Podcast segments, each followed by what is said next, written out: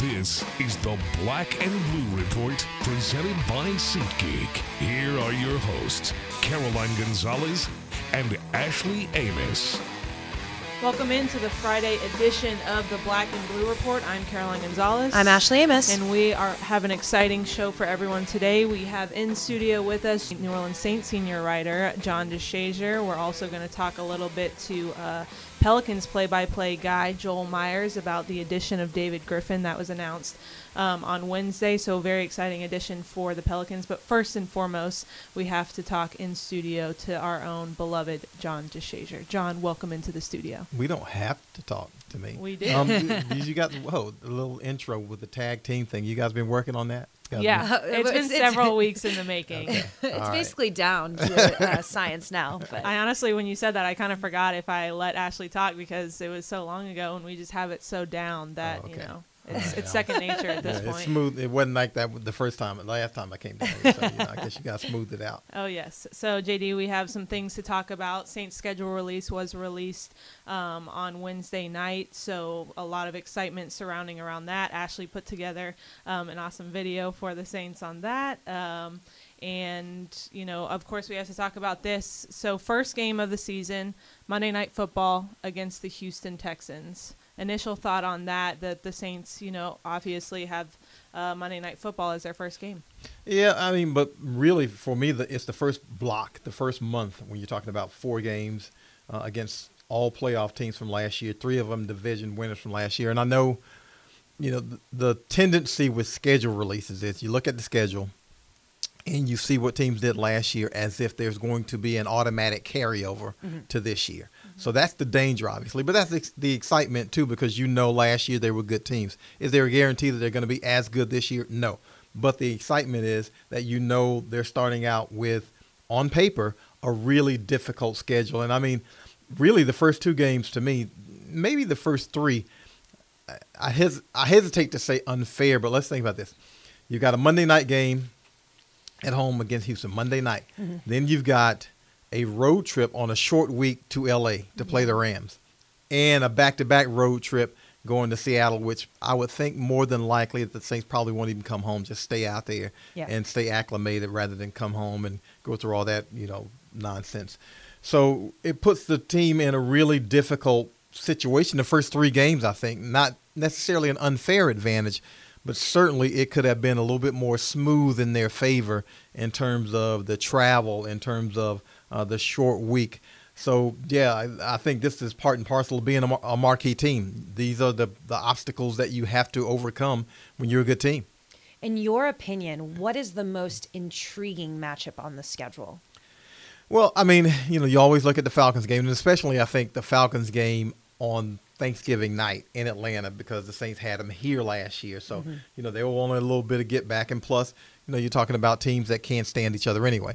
So, so those are always intriguing to me. But you know, you can look at several of them. Um, the rematch with the Rams, obviously, um, from the NFC Championship game, uh, the Cowboys game, because the Cowboys, I thought last year were the only team that I had kind of had their way with the Saints. Yeah, um, had our for, number. Yeah, for, Yeah. for lack of better words. I mean, I think they were the only team on the schedule last year that had the Saints number. So that's going to be the one that the Saints are going to circle and say, okay, you can say whatever you want to say. But when a team, I don't want to say dominates, but a team has its way with you, mm-hmm. you want to measure up against that team as soon as you possibly can. So that's going to be a game that's going to be watching. Uh, the Texans coming in here on, on the season opener because they've got Deshaun Watson at quarterback. They got J.J. Watt back at defensive end, uh, Jadeveon Clowney at defensive end. They are a, a really good team. They won their division last year. They're a really good team. And Deshaun Watson is the kind of player who historically has given the Saints some difficulty on defense. He is, I don't want to say a modern day Cam Newton, but he's kind of in that mold, and I think he throws it better than Cam Newton, as well as is able to run it. So, you know, there there are some really good looking games on the schedule. Would you argue with how, I guess, competitive and how difficult the beginning of the schedule is that the Saints are going to have to start fast? They can't start out like they did last year. Well, yeah, I mean, they you know, fast start is always optimal. That's mm-hmm. what you want, and I think now it it's almost imperative with this schedule because you know you look at it and, and it seems a little you know front loaded in terms of quality of opponent. Now, the the second half of the season, unfortunately, is stacked with NFC South division rivals. So those are going to be hard games. Yeah. you know, there are no. You know, forgive me for saying this. There are no Vanderbilts on this schedule. Forgive me, Vandy.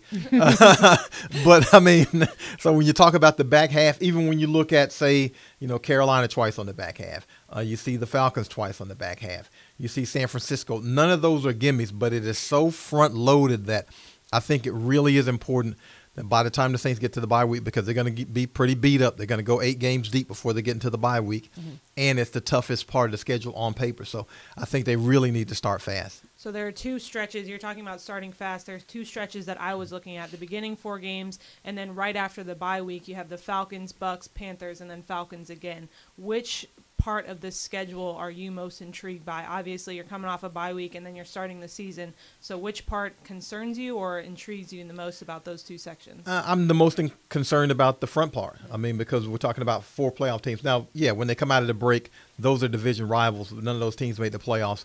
Those teams will be better. And so we expect them to give you tough because I mean that's division teams. Mm-hmm. You know, nobody in the division frightens anyone else in the division. So those are always dogfights.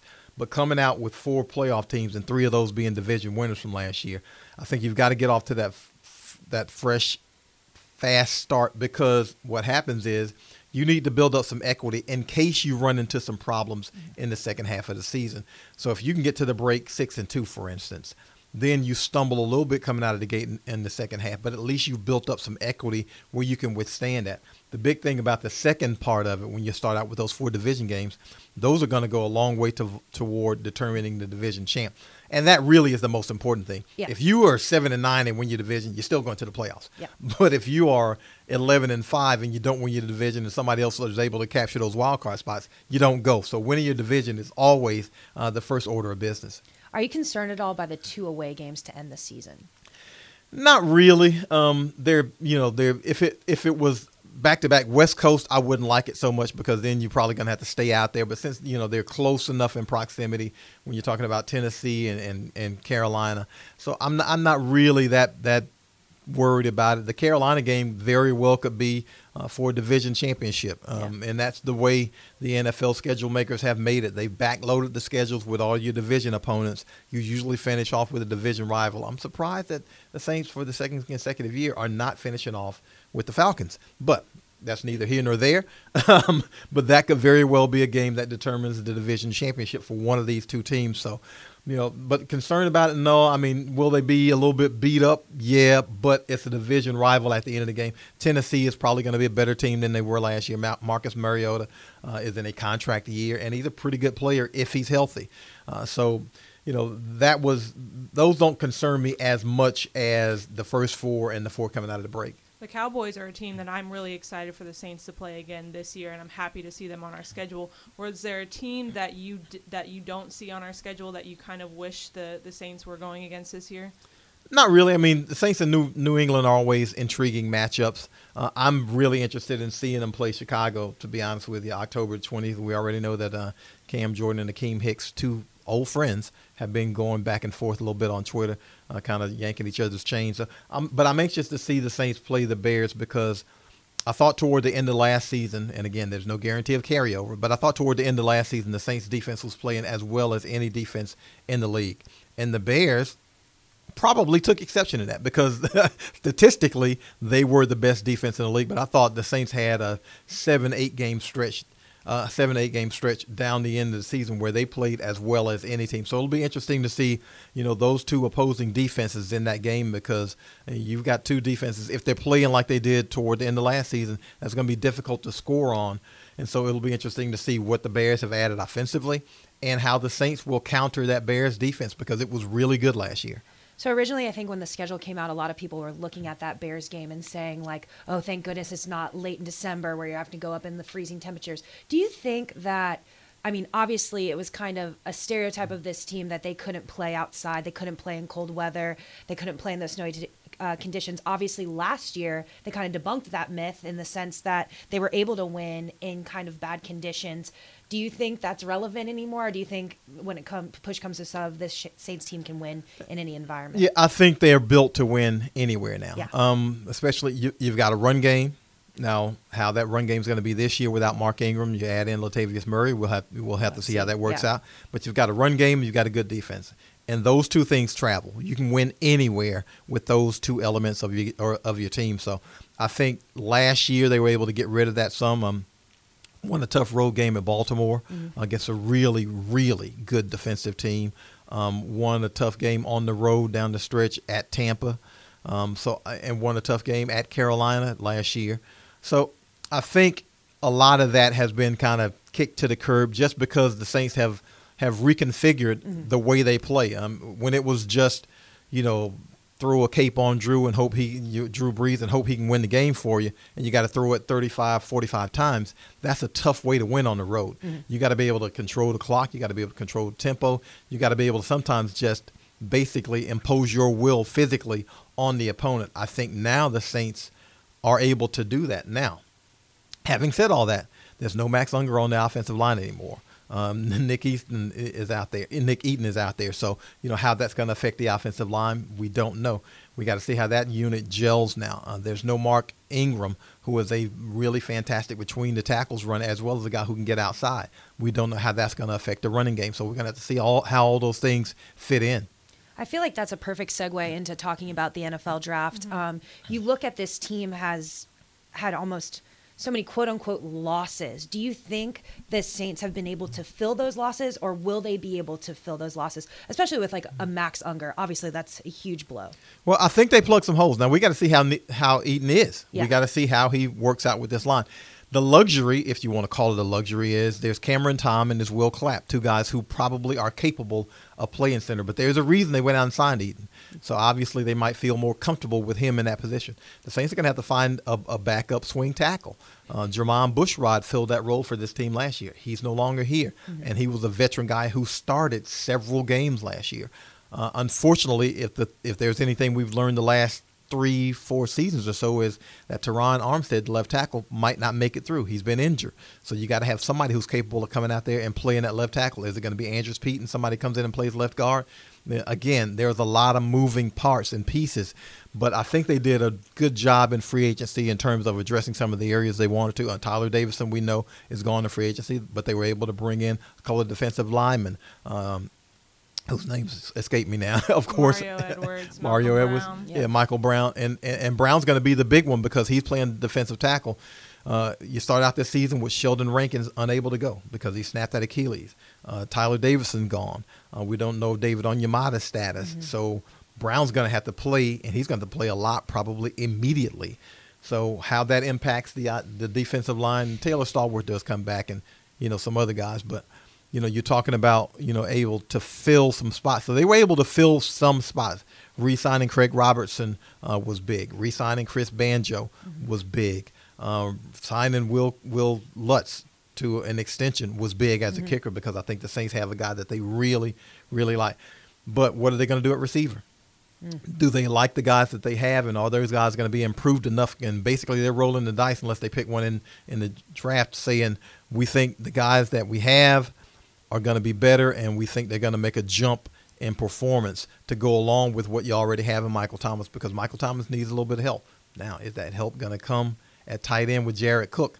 Because he is a real legitimate dude who will make life e- should make life easier. Uh, just looking at his numbers, and if you put him on one side and Michael Thomas on the other, you know you're gonna have to pick your poison. And then Alvin Kamara coming out of the backfield. So there are a lot of questions that will be answered throughout training camp, throughout the season. But you know if if we've known anything about the Saints is Coach Payton and Pete Carmichael and those offensive coaches will figure out a way to use those offensive weapons. They'll figure out a way uh, for this team to score points. They not not they have not not been able to. Did I say that right?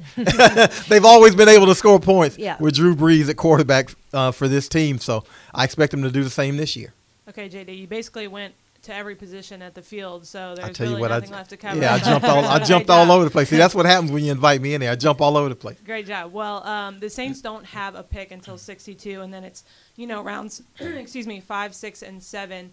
Are you when you're approaching this draft? Are you looking for players who are going to stick? Because if you remember last year, we only have three players currently on this roster from last year's draft. A lot of guys left, went to other teams. Are you looking just for players who are going to stick and play kind of role pl- positions for this team, or are you looking for key guys uh, even in this late rounds? Well, I think it's tough to find guys who are going to start for this team or play significantly for this team. The, uh, probably going to be more like uh, maybe backup positions or maybe practice squad positions because this team really is established the way they are.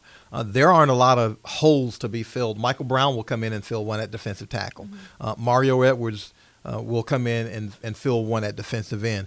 But for the most part, if you look at the Saints roster, um, almost everybody is returning uh, intact. So there aren't a lot of starting spots, quote unquote, or a lot of you know big rep spots to be had for this team, and that's a good thing. Uh, but you have to get some young guys also when you draft them who are capable of coming in because this is the NFL. Folks get hurt, um, and they get hurt often, and it's tough to make it through a season with guys not being nicked up and not having to miss some time. Uh, the Saints have been really fortunate in some areas. Uh, Michael Thomas at receiver hadn't missed time. Yeah. Drew Brees never misses time. I don't know what that dude Can eats. Can we knock on some wood, please? Yeah, I don't know what that dude eats, but he doesn't miss time. Um, Alvin Kamara misses minimal time. Ryan Ramczyk uh, misses minimal time if he's missed any time at all. Um, Marshon Lattimore. So they've been really fortunate in a lot of areas. And if you want to, you, obviously you want to continue that good fortune, but if you can't, you have to have somebody capable of backing those guys up because – you don't want the drop to be so significant and so severe that it ends up costing you along, uh, you know, along the way where you can lose a couple of games simply because you just don't have adequate guys on, uh, on the roster. I found this interesting. Almost every year, except for the year that he wasn't coaching, uh, Sean Payton has always traded up during the draft. Do you see a reason for us to for the for the Saints to, or and if so, what are they looking for, or do you think it's the year to be patient? Well, I personally do not see a reason to trade up. Um, that doesn't mean they won't. um, I, I, think um, because I, I, and I don't know if they have the freight uh, to be able to move up. Mm-hmm. I mean, you got to have some commodities to be able to, to trade up with and the Saints uh, don't have a whole lot of uh, a whole lot of stuff in the storehouse with that that they could use uh, to entice somebody to trade with them. Um, you know, if, if I'm guessing right now, I'm thinking they might still go along the defensive line because I think there still could be some help there. Um, but in the second round, you're probably looking at, you know, I just don't know. I, I couldn't say for sure because they're set at quarterback. Teddy Bridgewater's back. Mm-hmm.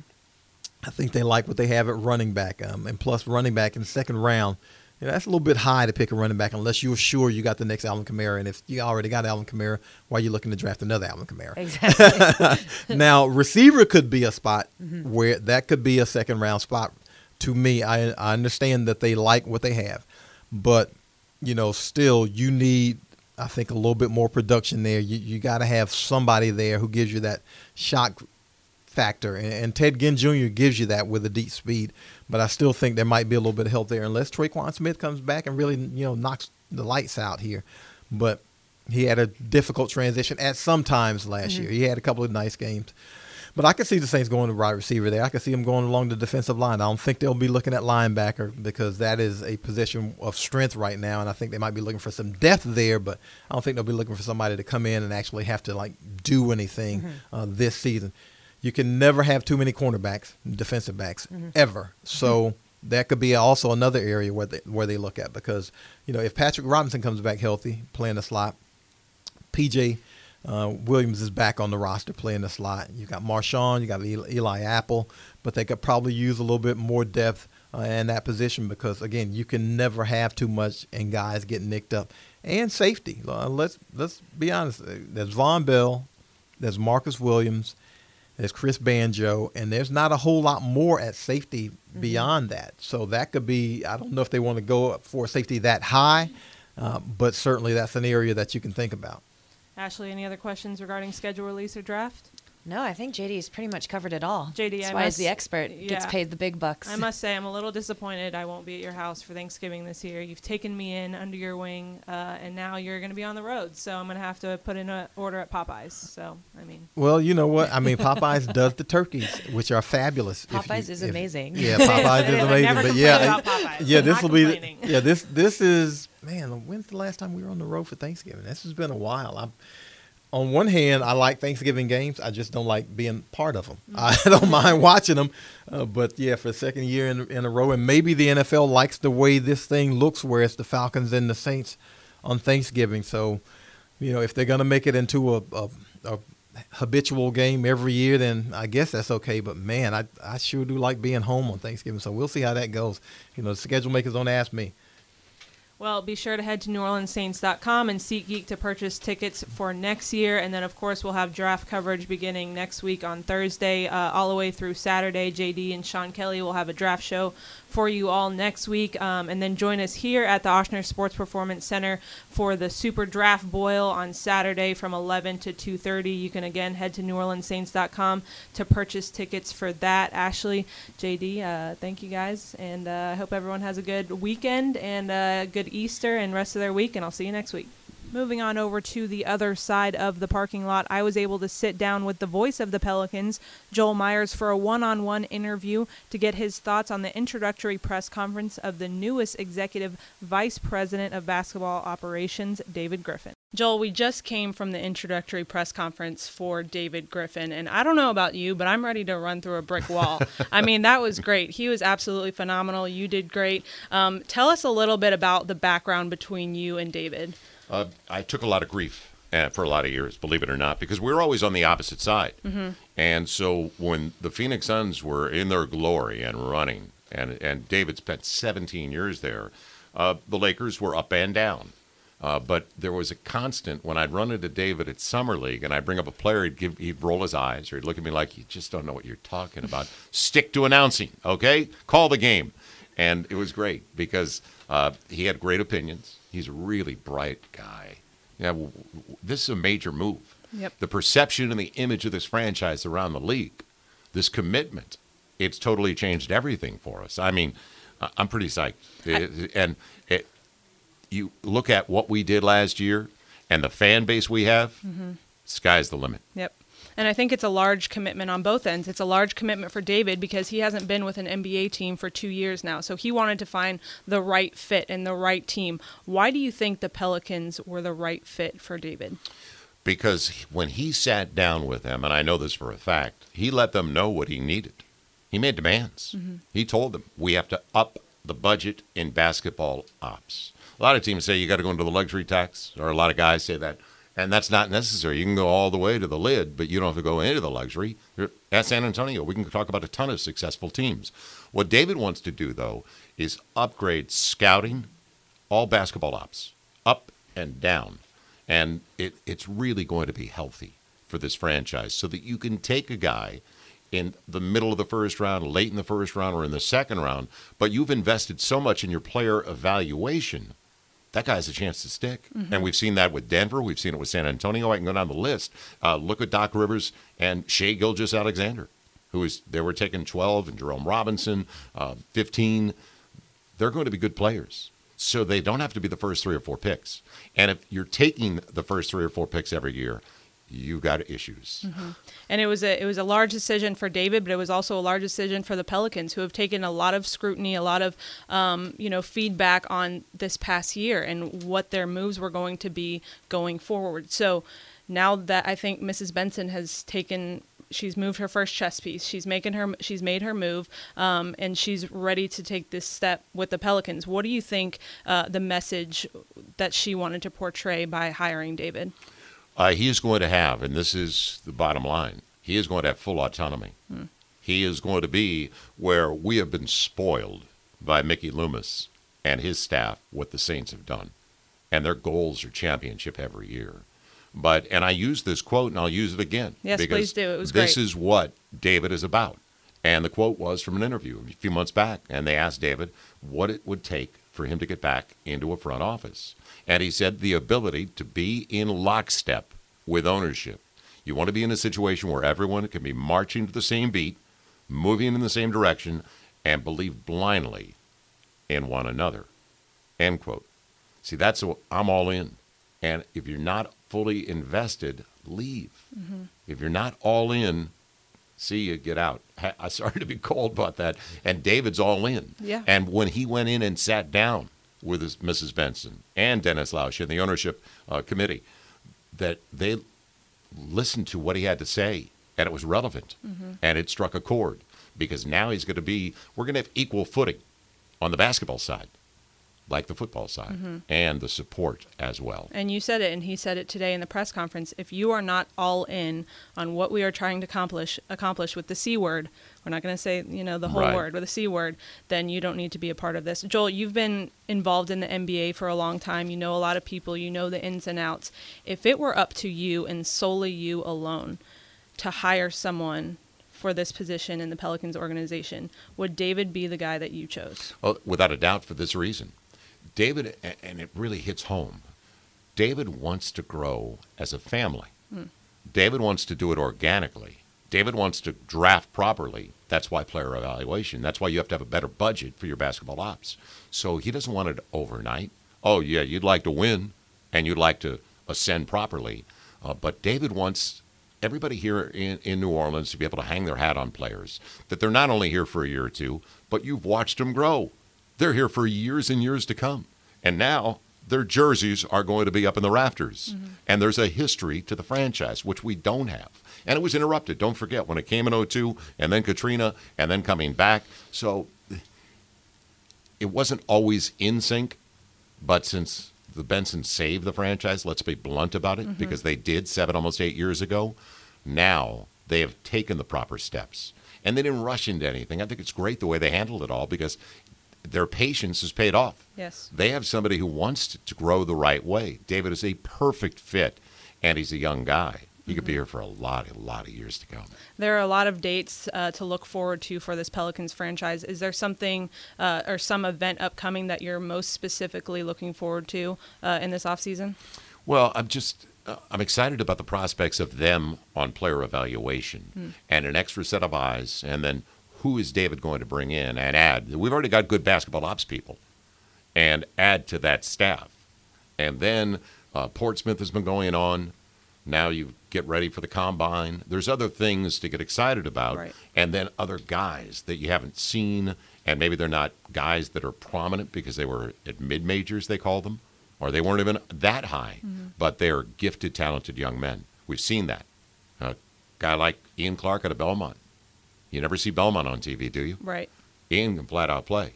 So there are things that are developing, and then you've got the draft lottery coming up, and then you've got the draft, and then you've got free agency on the first, summer league on the fifth. It's a never-ending story. The only month off we basically get in basketball now is August, and we kind of step away because camp now starts more in September because the season starts in October.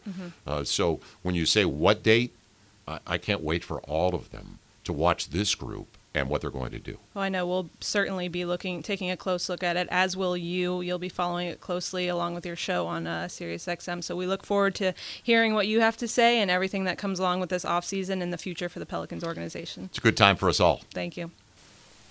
Well, exciting off seasons for both the New Orleans Saints and the New Orleans Pelicans. Be sure to follow all of what's going on on NewOrleansSaints.com as well as Pelicans.com. Be sure to purchase those tickets online uh, through SeatGeek, and of course, follow both teams on Saints and Pelicans on social media.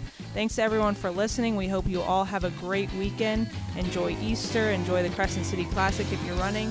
Uh, looking forward to next week. You'll hear from Sean Kelly and Daniel Salerson. And of course, we'll have draft coverage later at the end of the week towards Thursday, Friday, and Saturday. Thanks to everyone for tuning in, and we'll hear from you next week.